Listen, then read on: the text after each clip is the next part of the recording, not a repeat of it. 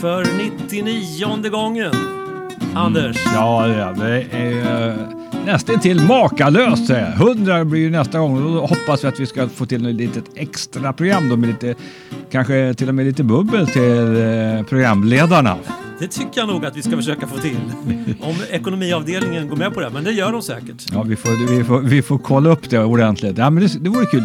Vi, vi är ju glada att vi kan hålla på med det här hobbyprojektet som startade redan 2010. Det är ju inte så att vi producerar en tre, fyra poddar i veckan. Jag ser ju en del eh, poddar som gör väldigt mycket avsnitt, men min känsla är nästan alltid att snart viker de ner sig och, är inte med. Vi ska hålla över tid.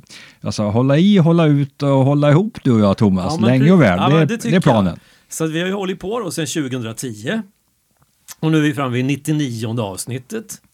Ja, och att... eh, våran plan är väl lite grann liksom ungefär, vad ska vi säga, 10 program om året, 10-12 program om året. Det är det som är ja, målet. Det, det brukar hamna där, ja. helt enkelt. Och så brukar vi få in eh, en del som mejlar och frågar, ah, var, var är ni? Var är ni? Är det inte dags snart för en, en, en ny podd? Och vi kör ju när, vi, när, vi, när det passar oss lite grann. Ibland kommer ju livet emellan. Det är mycket som händer och sker. Och sen eh, vill vi ju inte heller slita för mycket på det här programmet så att det blir för många avsnitt så att det blir alldeles för lite att tala om. Det är också viktigt den här kontakten vi har med er som eh, lyssnar på de här, att ni kommer med lite idéer och tips. Och ni märker kanske, ni som har de här idéerna och tipsen, att eh, rätt som det är så dyker det upp. På lite olika sätt, men det dyker oftast upp på ett eller annat sätt i programmet. Mm. Och det är jättekul. Jag tycker det är så roligt då. Eh, dels, ja, men, med alla de här tävlingssvaren som kommer in, väldigt många bifogar ju någon typ av anekdot eller ett tips eller en fråga eller någonting. Mm, mm. Yes. Det är väldigt kul. Det är jättekul. Vad har vi i programmet idag då, Thomas? På programmet idag så har vi vår, kan vi säga, ständige bisittare.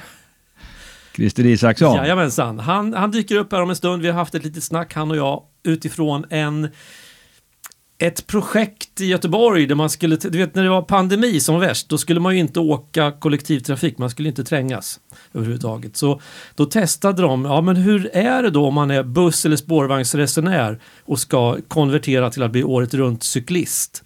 Och så gjorde de ett projekt och så redovisades det där bara för någon vecka sedan. Och det har jag tittat lite på och så har jag tagit upp några punkter där som jag snackar med Christer om. Mm. Spännande, det blir härligt. Sen har vi naturligtvis liksom lite koll på proffsvärlden, vad som händer i den. Det här är ju dagen före dagen före dagen, alltså det handlar om Giro d'Italia som drar igång på fredag. Det ska jag prata lite grann om. Jag ska också prata lite grann om den här klassikersäsongen, ni vet den som jag vurmar så där extra för, vad den har givit mig, vad den här upp upplagan 2022. Det ska vi snacka lite grann om. Sen ska vi prata lite grann om våra egna cykelfärder. Huruvida det nu har varit några, det får ni ge er till tåls att höra.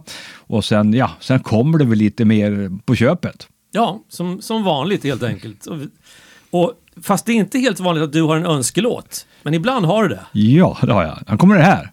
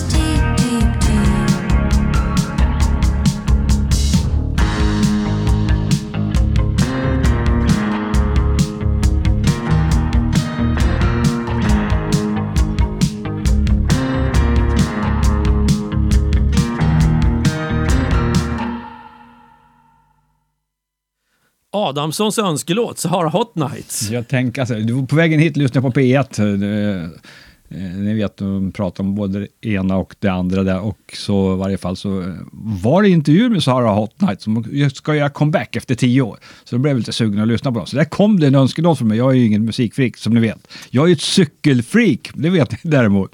Och jag har ju jobbar ju alltjämt på Eurosport ganska så mycket och nu har det varit klassikersäsongen. Det vet ni som börjar sista helgen i februari med eh, hett Newsblad, Förta av Kurne, Bryssel Kurne och sen kommer Milano San Remo, Ronde van Flandern, Paris Roubaix och sen avslutas ju allting med Liège, Baston Liège. Eh, man skulle nästan kunna lägga till att det slutar med Eschborn Frankfurt som alltid går den första maj och då är det många som vill demonstrera formen. En som gjorde det var ju Sam Bennett som tog sin första seger för säsongen. Sam Bennett som hade en eh, ganska stormig säsong i fjol då i Quickstep och är tillbaka nu i Bora Hansgrohe. Han blir spännande att följa här eh, framöver på de stora treveckorsloppen som han kommer att köra. Troligtvis då är det, handlar om Tour de France för Sam Bennett. Superspurtare.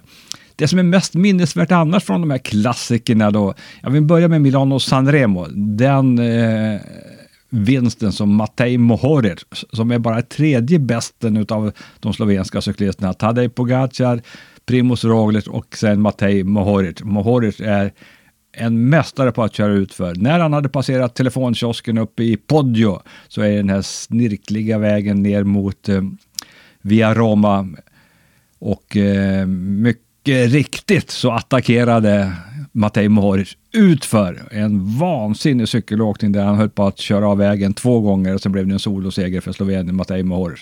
Det var mumma att följa det. Det som också sticker ut för mig det är ju att när Remco Evenepoel, underbarnet Remco Evenepoel, nu har han faktiskt blivit 22 år, så nu är han inte så här purung längre.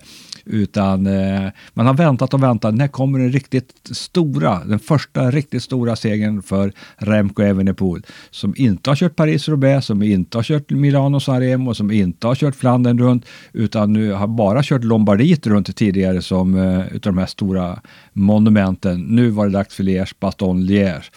Där han skulle väl egentligen, hade man pratat om, att vara hjälpryttare till Julian Alaphilippe. Alaphilippe blev indragen i en masskrasch och eh, slog sig ganska så illa faktiskt och är för närvarande i konvalescens innan han kan ta upp sin rehabiliteringsträning inför just Tour de France. Det är mål för alla Filip. Men då blev det lite grann fria händer för Remco Evenepoel. När man kom till den mest mytomspunna av stigningarna på Liège, Baton Liège med 27 kilometer kvar i eh, La Redoute. Där har en, det är en stigning som historiskt sett har betytt väldigt mycket för Liège, Baton Liège.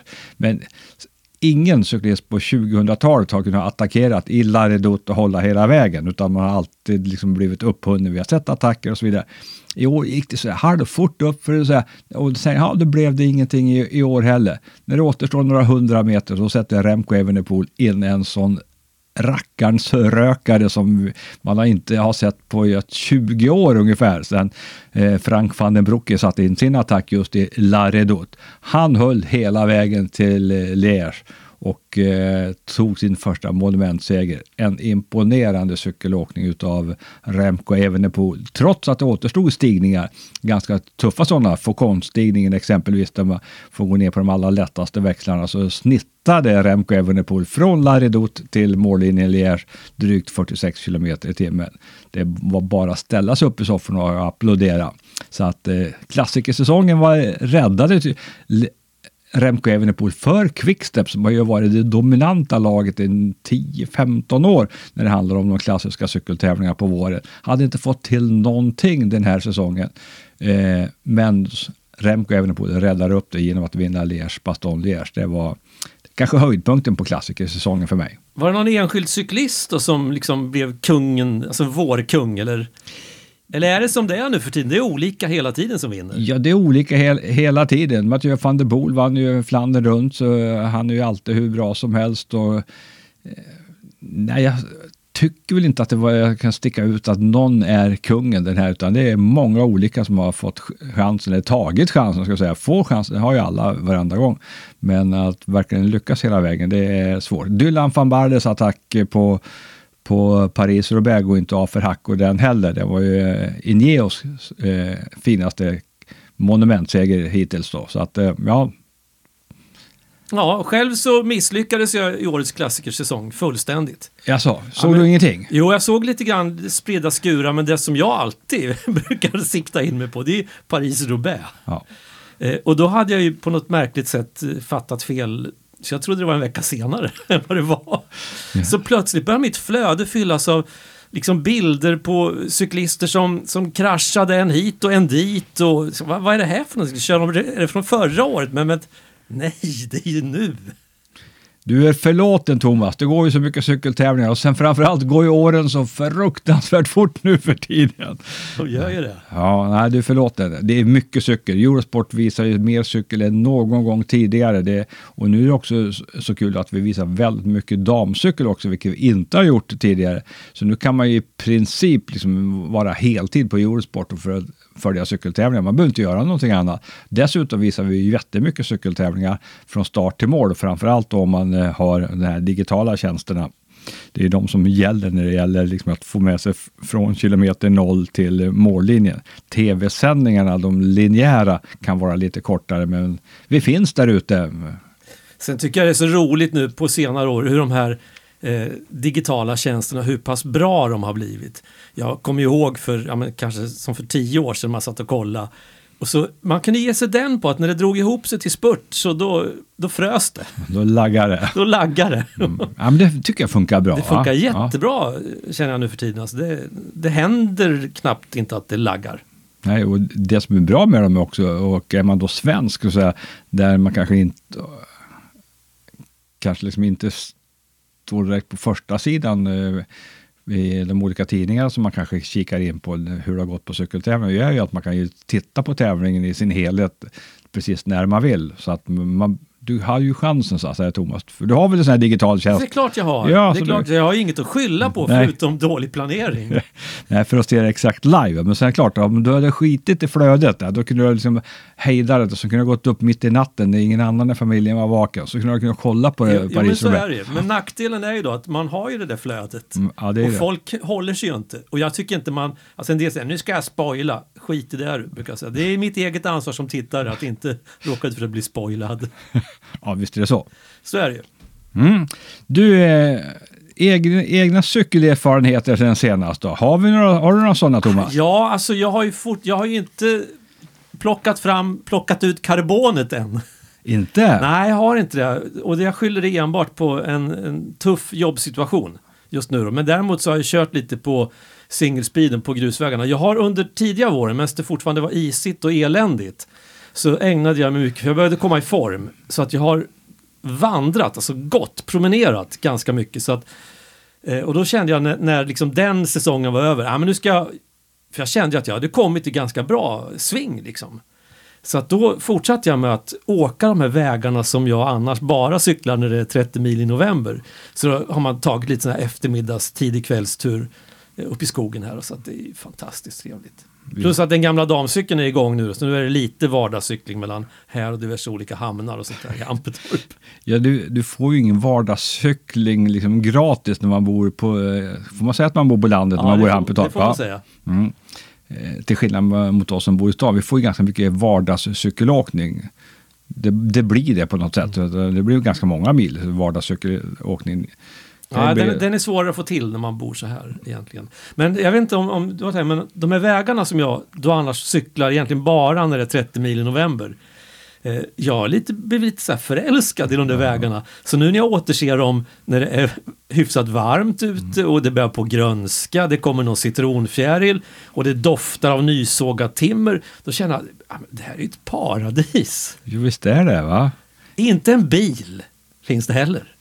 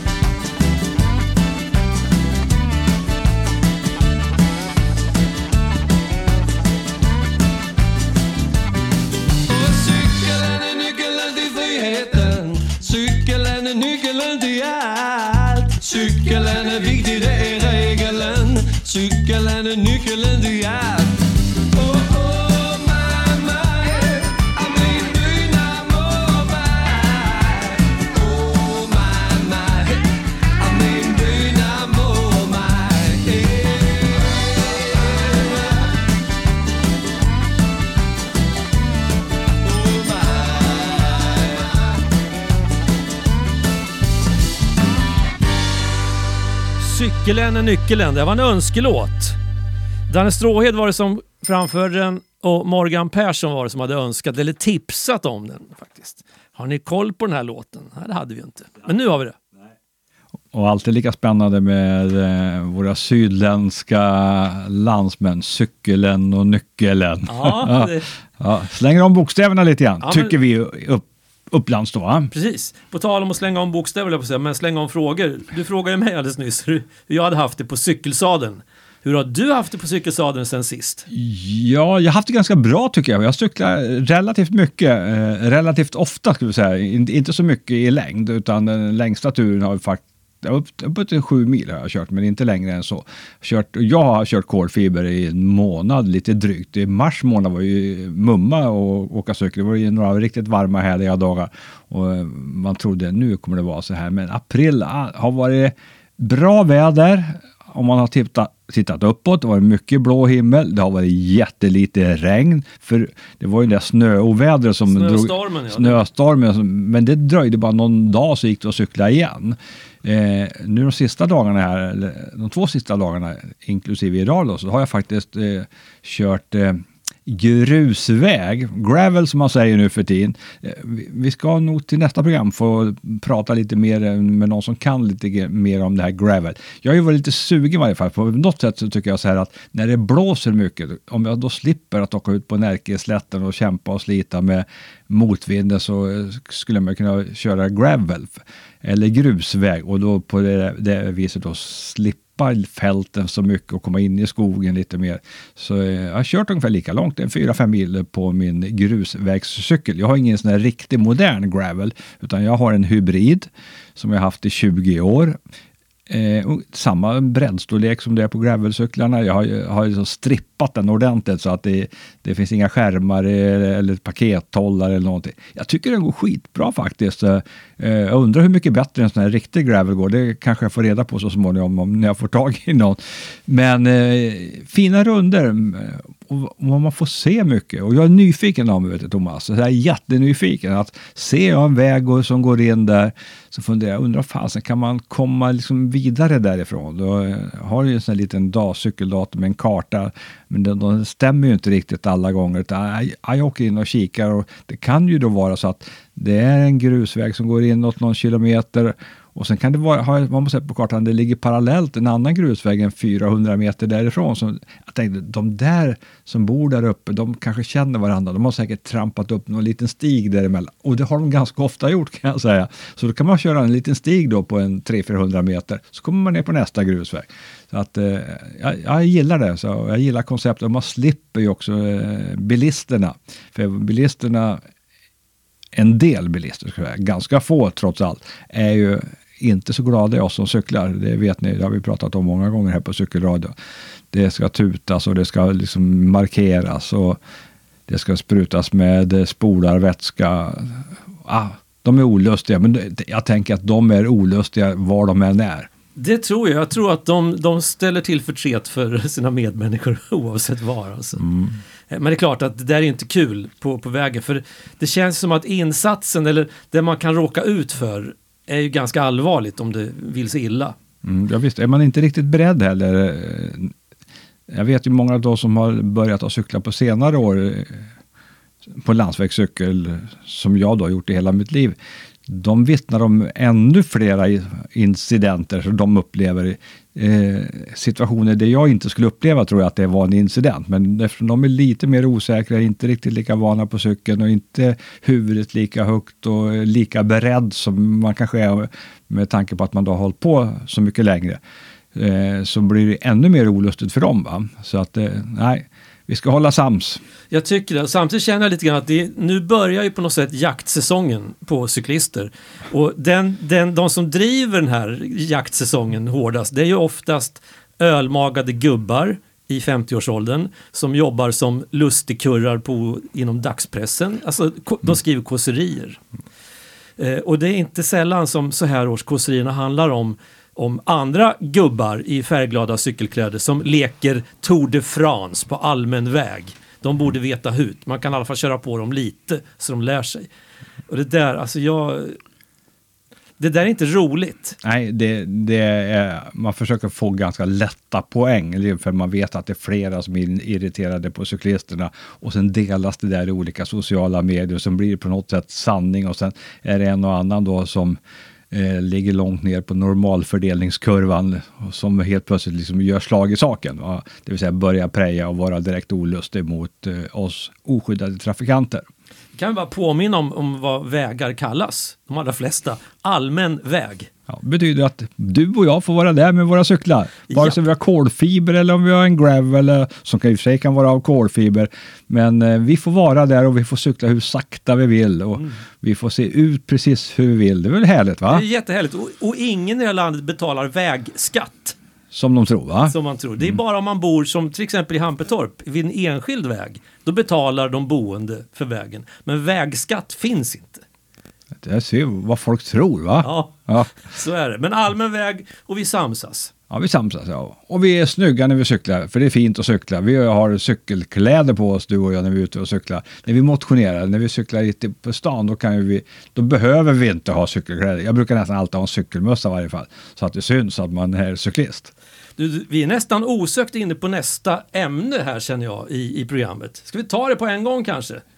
Eh, jag nämnde ju om en undersökning som jag hade sett eh, Chalmers har gjort, kollat då hur det funkar och, och vara ny cyklist, året runt cyklist i, i Göteborg då. Med tanke på att man inte ska trängas inom kollektivtrafiken. Och den här studien den visade att det var både lättare och roligare än väntat för de här deltagarna att eh, anta den här utmaningen. Men det var några grejer, alltså de hade i och för sig trott att det skulle vara mycket jobbigare att cykla och det var det inte. Men några grejer som de kanske kände, ja, ah, men det mesta var positivt men det, ett par saker var inte riktigt eh, bara solsken och mövind. medvind. Och två av de här sakerna som eh, de här deltagarna som inte var vana cyklister upplevde som problematiska, det var bristen på logik när det handlar om infrastruktur, alltså cykelbanor som går lite hipp som happ, blockeras av både det ena och det andra. Och det andra som de upplevde, det var ju problemet att hitta vettiga cykelkläder som inte andades racing, till exempel. Vad säger du om det här, Christer? Ja, det var ju väldigt roligt att höra måste jag säga. Eh, det första där med, med någon form av, eh, vad ska vi säga, brister eller tillkortakommande om, om infrastrukturen, den är ju, det känner ju vi, vad ska jag säga, luttrade cyklister också väl till. Vi har ju så att säga genom erfarenhet lärt oss att hantera det där. Men som novis, så för, alltså man kan ju... Det, jag brukar jämföra ibland med att, tänk dig att som, som jag då i Stockholm, jag åker tunnelbana. Och så, och så kommer jag söderifrån och kommer jag in till, till Medborgarplatsen. Ja, där stannar tåget. Det finns inget spår längre. Och hur jag ska ta mig vidare norrut, det får jag ingen hjälp om. Utan jag får liksom gå eller i bästa fall hitta en ersättningsbuss. Och, och sen borta vid T-centralen, där fortsätter systemet. Men det har jag fått fixa och lösa själv. Och det är samma om jag kör bil, att jag skulle uh, råka ut för något sånt här. Det blir lite värre för att eh, då ska man helt plötsligt, plötsligt börja backa med andra bilister. Det är ju inte så jävla lätt. Det är ju därför det blir sådana enorma köer när det sker några enstaka gånger på det här sättet. Så det där förstår jag, för det blir ju jättemycket trial and error och i sitt vardagliga resande är man ju inte ett dugg intresserad av att lägga tid på trial and error. Man vill A till B så, så effektivt och snabbt som möjligt. Så att, eh, det där kan jag förstå. Det är ju ett av, av, precis som kommer upp, ett av de stora hindren. Att, har man testat och råkar ut för det där, nej, då, då, då är man inte så jäkla pigg. Då framstår inte eh, eh, vad heter det, transportsättet så, så, så attraktivt som, och, och, effektivt som det faktiskt är. När man, om, man, om man står ut och härdar ut och hittar sina vägar framåt. Men det gör ju inte alla. Vi är ju väldigt rationella och många gånger otroligt bekväma. Då går vi tillbaka till det vi känner till och är trygga med istället för att härda ut kanske en månad och hitta alla lösningar på, på det här. Va? Så att där, där finns det mycket att göra, det är helt klart. Sen vet jag att du har väl senare tider också pratat en del om det här när man har en fungerande infrastruktur. Alltså jag cyklar på min väg fram och tillbaks till jobbet eller skolan varje dag och så plötsligt så står det någon grej i vägen med en skylt att man ska kliva av cykeln och gå förbi det här stället. Ja, ja det är helt fascinerande den där att det, led cykeln för din egen säkerhet och så vidare. De där förekommer ju, det är ju närmast en, en, en pandemi skulle jag säga eh, av entreprenörer och till viss del väghållare som man då använder sig av den där vid, vid väg, olika typer av vägarbeten.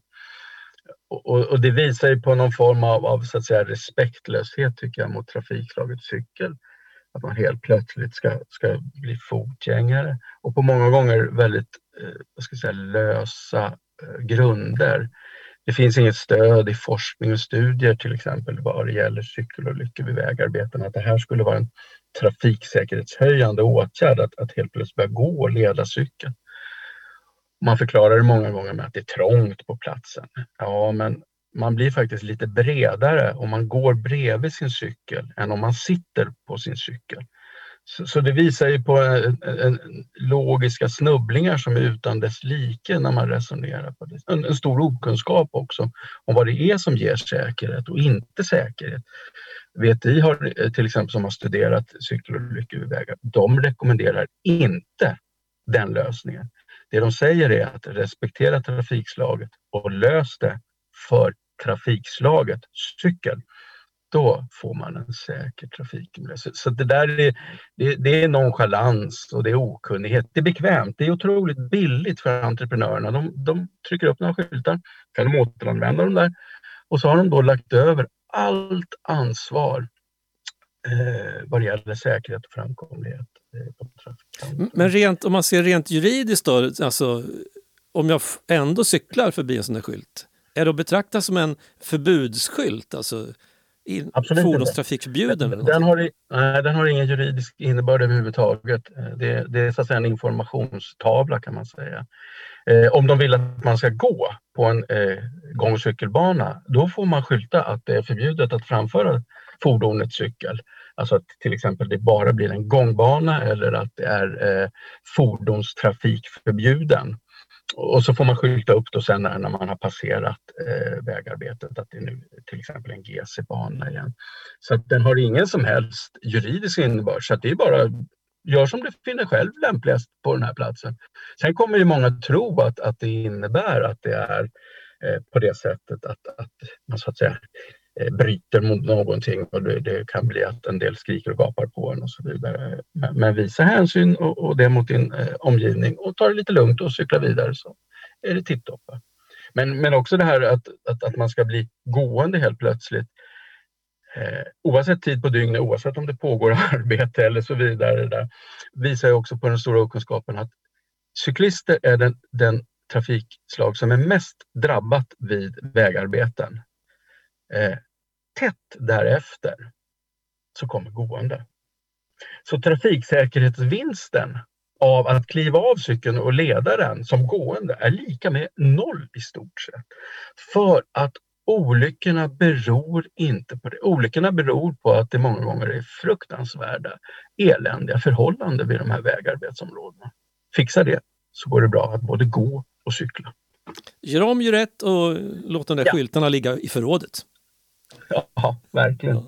Om vi går till den andra grejen då för, för den som är ny på cykeln. Då. Vi säger att man, man ändå fixar nu då, hittar en väg till, Ja. till och från och pendla Ja. som känns vettig. Då kommer det här med, med cykelkläderna.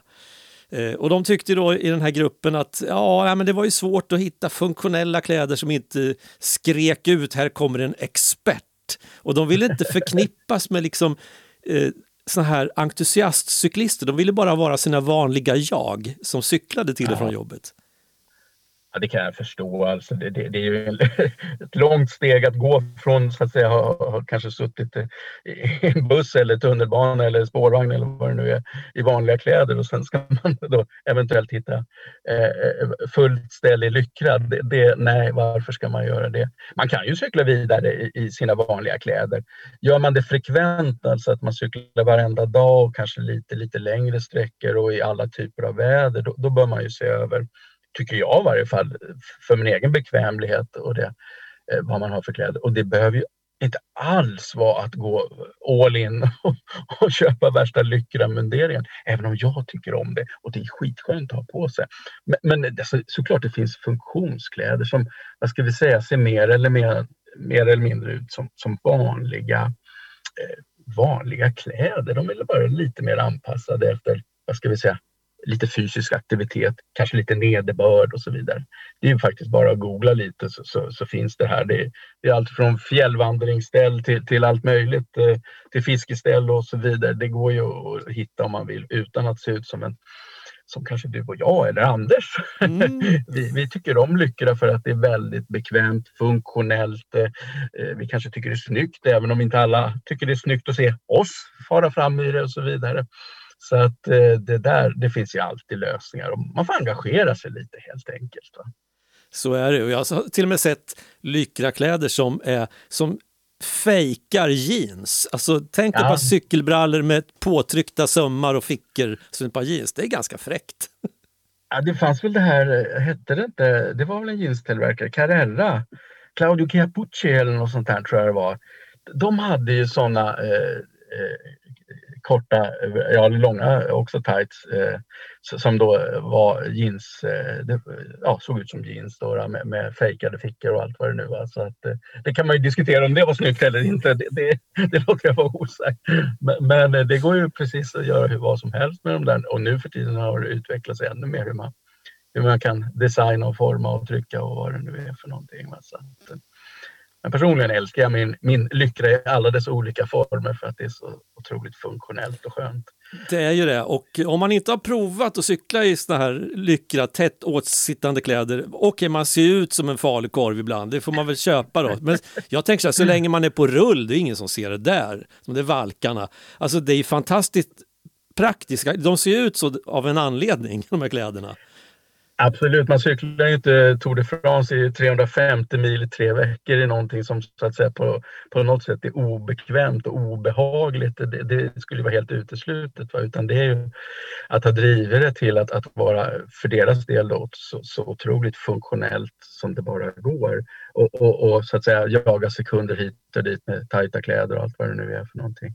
Och då kan vi, vad ska vi säga, vi som tycker om att ta våra söndagsrundor och så vidare på ett bekvämt och, och skönt och funktionellt sätt eh, använda eh, motsvarande kläder för att det ska vara för att det ska vara behagligt och skönt och en del tycker då att det är vackert. Va? Så att, eh, det, är, ju- det är som i vilken annan idrottsutövning som helst. Alltså att du, du, sätter, du sätter på dig särskilda kläder när du tar en joggingtur, när du golfar har du lite särskilda kläder. när du seglar har du det, när du spelar fotboll har du det. det så ser ju hela så att säga eh, rekreationsfri fritidssysselsättning och idrottsvärlden ut. Att du har många gånger väldigt anpassade saker. Sen har det här blivit lite av en nidbild och tramseri så att man, man nu för tiden gäspar jag mest när, man bara, när sånt här kommer på tal. Och den som någon gång har fjällvandrat i jeans vet varför man inte ska göra det. Exakt. Eh, För att avrunda det här resonemanget och gå tillbaks till den här undersökningen då, som, som Chalmers gjorde. Eh, De här, när man ändå kom över de här besvären, då, problemen med cykelbanor som försvinner och att kanske inte helt lätt att hitta de bästa vardagsmässiga cykelkläderna så var det ändå den stora poängen med att cykla till och från jobbet jämfört med att till exempel åka buss eller spårvagn. Det var graden av självbestämmande. Ja visst, det är ju det är ju till och med, man brukar beskriva bilen som det stora frihetsredskapet och fordonet. Men jag, jag tror faktiskt cykel slår det där. Till exempel så, så vad det gäller parkeringen så, så kan du, om du jämför med att ta bil, så är ju cykeln helt outstanding. Där, där kan man verkligen snacka om att komma från A till B va, många gånger. Eh, och inga tidtabeller. Och du avgör så att säga helt och hållet. Du kan också, framförallt i, i våra större städer, du kan på, nästan på minuten säga om du vet om din väg och inte råkar ut för de här tokerierna med vägarbeten. så. Du kan på minuten säga när du kommer komma fram. Idag har jag motvind, två minuter längre. Idag har jag medvind, två minuter kortare. Och så vidare. Du får ihop ditt livspussel med allt vad det innebär eh, på, på ett mycket enklare och förutsägbarare sätt. Att du hela tiden, som du sa, är på rull ungefär. Va? Det, är ingenting, det finns nästan ingenting som stoppar eh, så att säga, en cykel. Och I värsta fall får du då kliva av och leda cykeln när det blir det här besväret. Va? Men, men du, du vet att, du, du, att det är otroligt tillförlitligt och det är lite svårare att säga idag i, i våra stora städer med an, de andra trafikslagen faktiskt. Tillförlitlig frihetsmackapär, det är cykeln. Ja, fint. Ja. Då säger vi så. Så hörs vi, och vet, nästa gång det handlar om cykelradion, då är vi uppe på avsnitt 100. Mm. Blir det stort jubileum med champagne och sånt där? Ja, då? nå- något blir det. Vi återkommer till det, men det var alltså 99 Ja, det avsnittet. härligt. Så att, Det låter härligt. men då hörs vi till hundringen. Absolut. Ha det gott då. Hej.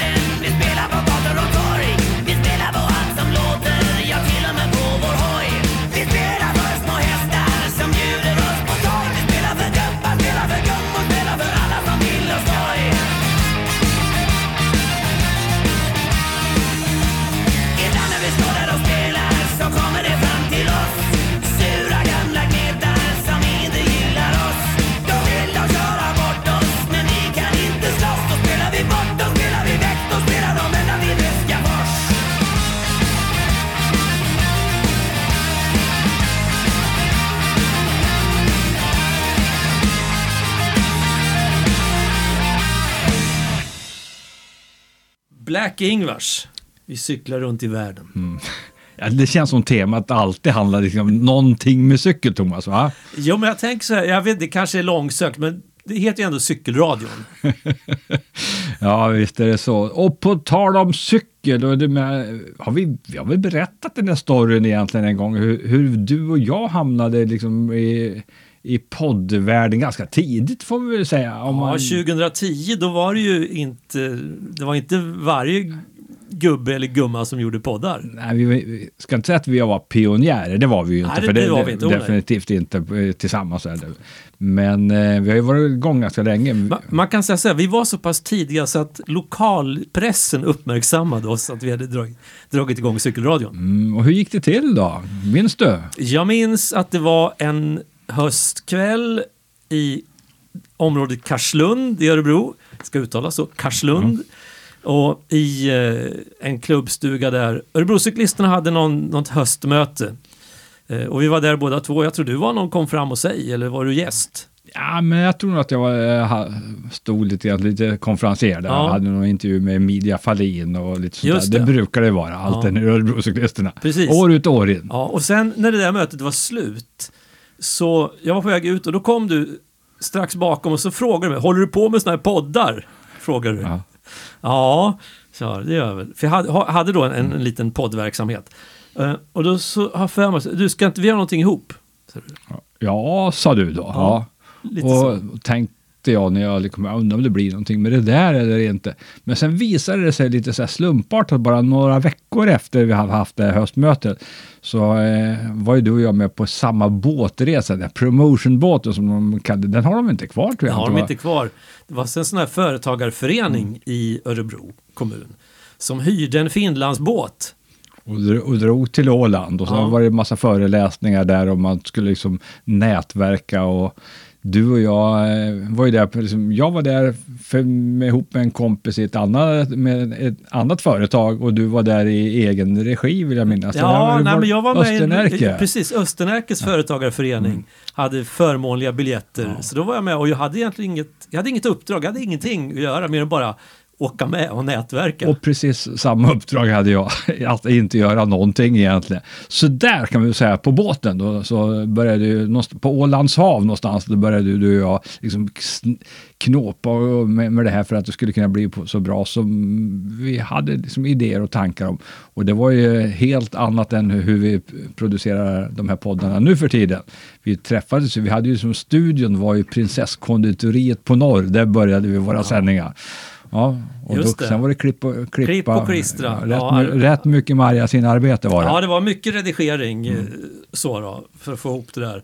Innan vi sen efter några år kom på att ja, men eftersom både du och jag är vana med direktsändningar, det är liksom våran grej kan man ju säga. Så då tänkte vi, skit i det där, vi kör direkt. Det blir som det blir ungefär. va? precis. Så att eh, produktionen av cykelradio numera, sedan några år tillbaka, det går ju till så att vi sänder live det här och sen så när vi är klara och stänger av livesändningen så tankar jag ner den där ljudfilen som har, har bildats av det här då. Och så klipper jag bort några sekunder tystnad i början, några sekunder tystnad i slutet och så lägger vi ut den. Mm. Så det känns ganska så enkelt. Du, eh, det var, hur kom vi in på det där? Det vet jag inte. Men Ja, du ställde en fråga. Du ställde en fråga. Men det är lite trevligt ändå att berätta hur det gick till en gång i tiden. För det, man vet ju aldrig de här mötena, all- alla möten man har he- hela tiden med människor, men vad det ska leda till. Rätt som det är, man vet ju inte riktigt när det leder till någonting som är, är berikande för en själv. Men det här var ju ett möte som verkligen är berikande för dig och mig. Så Ja att, visst, eh, och just när man, någon ställer en fråga och så svarar man så här, ja, så inte, inte liksom entusiastiskt och inte, alltså ganska neutralt, bara, ja, det kan väl. Och därifrån. Alltså det är fantastiskt roligt. Det- Och vi har ju haft väldigt mycket kul under de här åren. Oj, oj, oj, vad roligt vi har haft. Vi har till och med cyklat ihop en gång. Ja. En enda gång på dessa tio år. Och det var ju på Sardinien. Där vi hamnade väl också ovetande som varandra faktiskt. Ja. Den gången. Ja, vi visste om det när vi åkte dit, men inte att vi hade bokat Nej, samma resmål. Nej, det hade vi gjort o, oberoende av varandra. Mm, och så nära varandra har vi aldrig sovit som vi gjorde då. Då var det bara ett par hundra meter emellan oss. Ja, det var det tajt. Annars är det längre. Jo, jag skulle i varje fall, det jag skulle ha pratat om på det här blocket så att säga, mellan musiken, det var lite grann om att Giro d'Italia startar ju på fredag. Äntligen. Ja, fredag den 6 maj. Förstår ni att vi spelar in det här, var har för datum idag? 3 maj. Så på fredag eh, drar Giro d'Italia igång. Och det håller på till den 29 maj och som vanligt 21 etapper, som vanligt Dolomiter, som vanligt Apenniner. Men ovanligt nog start i, i Ungern för första gången i loppets historia. Ett Ungern som, alltså, det är inget drömland för närvarande får jag väl säga med tanke på vad det som händer ute i världen i övrigt. Då. Men det har ju varit bestämt sedan flera år tillbaka att vi ska starta i Ungern och Ungern har ju ganska duktiga cyklister för närvarande, ett par tre stycken i varje fall. Jag tänker framförallt på Attila Walter som ju körde i den rosa ledartröjan på girot eh, förra året och han är säkert sugen på att ta den där rosa ledartröjan eh, på hemmaplan startar ju i Budapest såklart. Och det som är lite anmärkningsvärt med starten nu, att första etappen är, det är en etapp, det är 195 kilometer. Etapp två är ett kortare tempolopp som man annars normalt sett skulle börja med.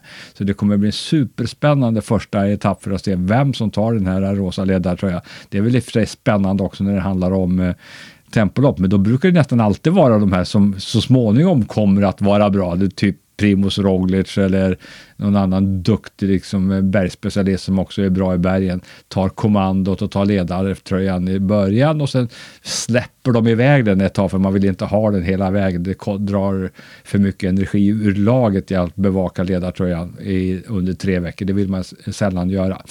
Eh, så, men nu då med en, en helt annan typ av start och eh, 195 kilometer som sagt var så kan det bli andra cyklister som ta chansen att få köra i den rosa ledartröjan så många dagar som möjligt. Rosa som för övrigt eh, är, ju, är ju en Gazzetta dello Sports eh, färg på pappret som eh, tidningen trycks på och det är också de som är den stora sponsorn har varit under i stort sett så hela Giro d'Italias historia. Eh, Svensk har vunnit där en gång, 1971. Då var det ju Gösta Fogden Pettersson som vann. Tommy Prim har varit tvåa två gånger om. Bernt Johansson har varit trea. Det är de främsta placeringarna av svenska cyklister i år. Tobias Ludvigsson återigen med. Tobias Ludvigsson som är vår meste tre veckors cyklist genom alla tider, kan man tänka sig. Eh, ingen har gått i mål på så många Grand Tours eh, som Tobias Ludvigsson som har ett svenskt pass. Gösta Fågeln Pettersson körde ju en sex Grand Tours eller sånt där. Eh, Gustav Larsson har dubbelt så många så han är väldigt rutinerad. Och vad har vi att se fram emot det eller eh, Tobias Ludvigsson? Då? Ja, alltså i den bästa av världar så skulle han kunna vara i rosa redan dag två för hans specialitet är ju tempo. Så skulle han få till sitt livs tempolopp, alltså han kan mycket väl vara femma, sexa, det, det är liksom nästan normalt för Tobias Ludvigsson. Men skulle han få till det så här superbra så skulle han kunna hamna i rosa, skulle i så fall bli första svensk sedan Thomas Löfqvist körde i rosa för ett tiotal år sedan. Så att det vore ju mumma, men eh, annars är det ju eh, hjälpryttarens roll som gäller för Tobias Ludvigsson och så har det ju varit i stort sett under hela hans karriär. Så att där, vi kommer få se honom ganska mycket, men vi kommer se honom att jobba för andra. Vem kommer att vinna Giro d'Italia? Kanske du undrar, Thomas? Ja, jag satt precis och klämde på den frågan. Du satt och klämde på den frågan. Ja, det är ovisst den här gången. Extremt ovisst. För vi saknar ju liksom faktiskt på girot här några av de som har Sen Primus Roglic, Tadej Pogacar, de satsar på Tour de France, de kör inte. Så det är liksom eh, inte de absoluta topparna som kör, även om vi har som Vincenzo Nibali kör ju, men han har inte alls varit i någon strålande form, ser inte honom som en vinnare. Richard Carapaz, möjligtvis då, Ecuadorianen, den olympiska mästaren, eh, tidigare Giro-vinnaren, kan mycket väl vinna en gång till.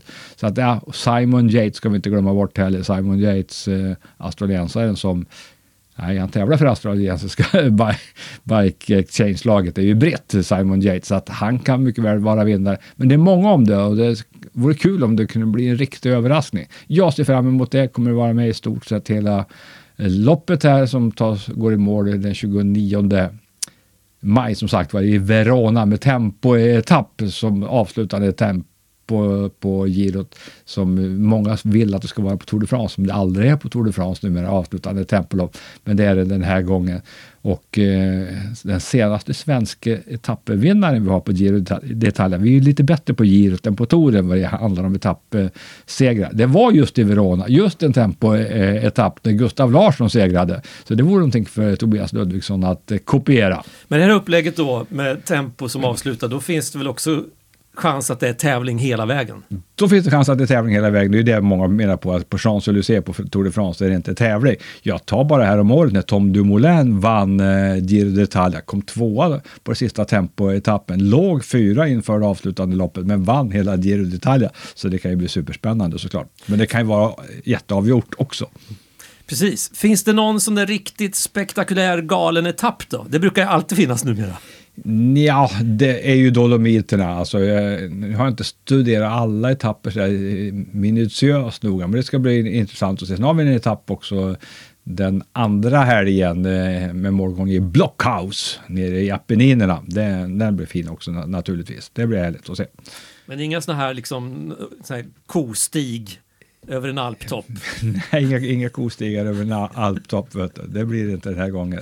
Så vet jag. Du, vi har en sak kvar i programmet, det är vår tävling. Den får ni direkt efter den här låten.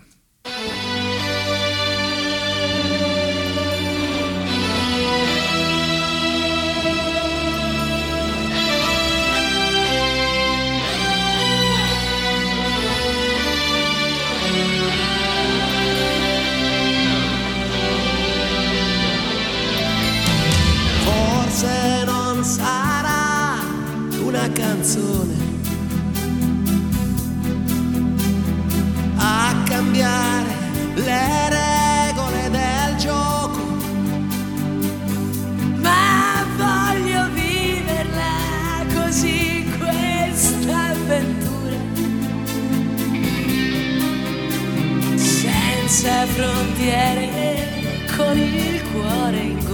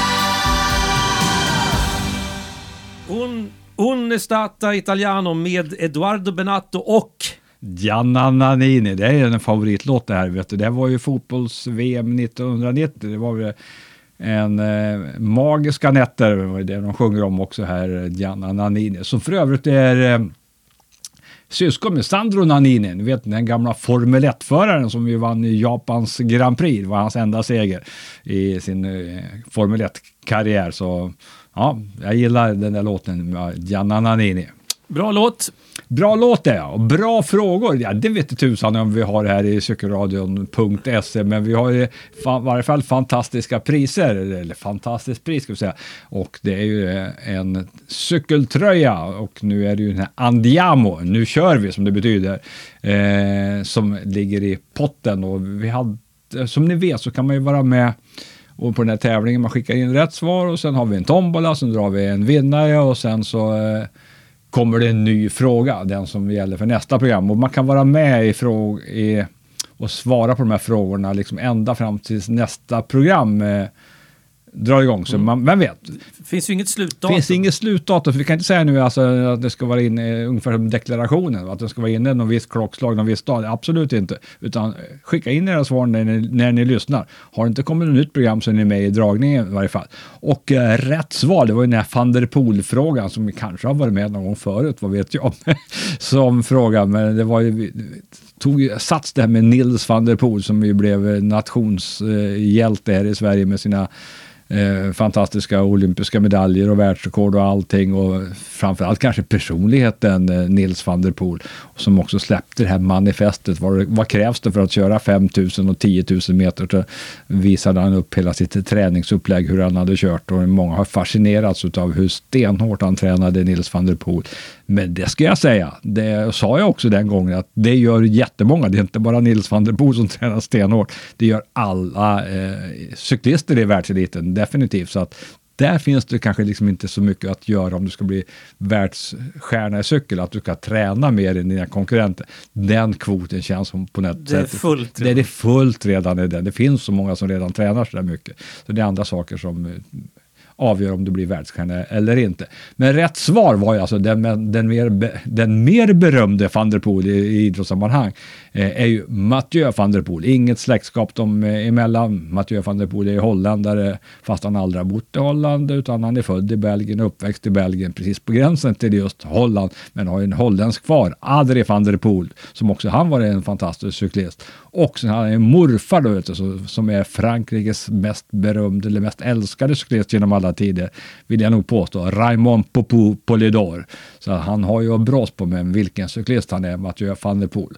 Det var han som vi var ute efter den här gången i det 98 programmet utav Cykelradion. Och dra igång tombolan Thomas! Och så ner med näven och rota bland svaren. Det har kommit in mycket svar. Som, det känns som det bara fler och fler Ja, faktiskt. jätteroligt. Och ska vi se, vad står det här nu då? Eh, Svaret, eh, Mathieu van der Poel, storlek small, Mattias Åberg. Mattias Åberg som bor någonstans. Ja, det framgår inte, men det här är ju lustigt. Datum. Det här svaret kom in den 3 maj 09.44. Och nu är, hon, nu är det den 3 maj 15.15. Ser du, det fick vi då. Det var ju lite så kul. Ja, var- att den som har skickat in ett svar idag på morgonen vinner cykelradiotröja. Då ska vi bara ta reda på var han bor någonstans. så Vi har rätt adress. Det känns ju som viktigt i varje fall. Absolut, och det är jättebra att man skriver storlek på tröja Ja. och så här. Och skicka gärna med den vanliga postadressen också. Ja, så kommer era pris mycket snabbare fram så slipper vi ha här detektivarbete. Du, vi ska ju ha en fråga Ja, också. precis. Jag, du försöker inte slingra ur det här nu. Nej, nej, vi var ju inne på Giro d'Italia drar ju igång alldeles strax och det startar ju i Bud Budapest i Ungern startar girot och Tour de France vet jag många av er som lyssnar på det här programmet har redan prickat in i kalendern att ni kommer att åka till Köpenhamn där där Le Grand Depart är, alltså den stora starten. Det har ju blivit mer och mer populärt bland de här stora etapploppen att allt oftare liksom ha starten utanför sitt eget land. Allt för att öka intäkter kan vi räkna med. Allt för att öka populariteten med tävlingen. Eh, som sagt var, Ungern startade här i Tour de France i Köpenhamn. Känns ju jättekonstigt kan man tycka, men det kommer bli en fest utan dess like. Man har laddat för det här. De har ju blivit inställt på grund av pandemin. Både för för eh, Ungern och för Danmarks räkning. De skulle ju redan ha haft sina lopp, det skulle ju redan vara avklarat. Men med tanke på alla problem som pandemin ställde till så valde man att ha starten på hemmaplan i både i touren då och i Giro d'Italia. Vuelta i Spanien gör ju samma sak de till och från också, att ha starten utanför eh, hemlandet eh, Spanien. Och frågan den här gången i det 99 programmet av eh, cykelradion.se. Vad startar Vuelta i Spanien 2022? Kan ni det så skickar ni det till Redaktionen snabela cykelradion.se. så är ni med i kampen om en eh, snygg, eh, tycker vi i varje fall, då, cykeltröja.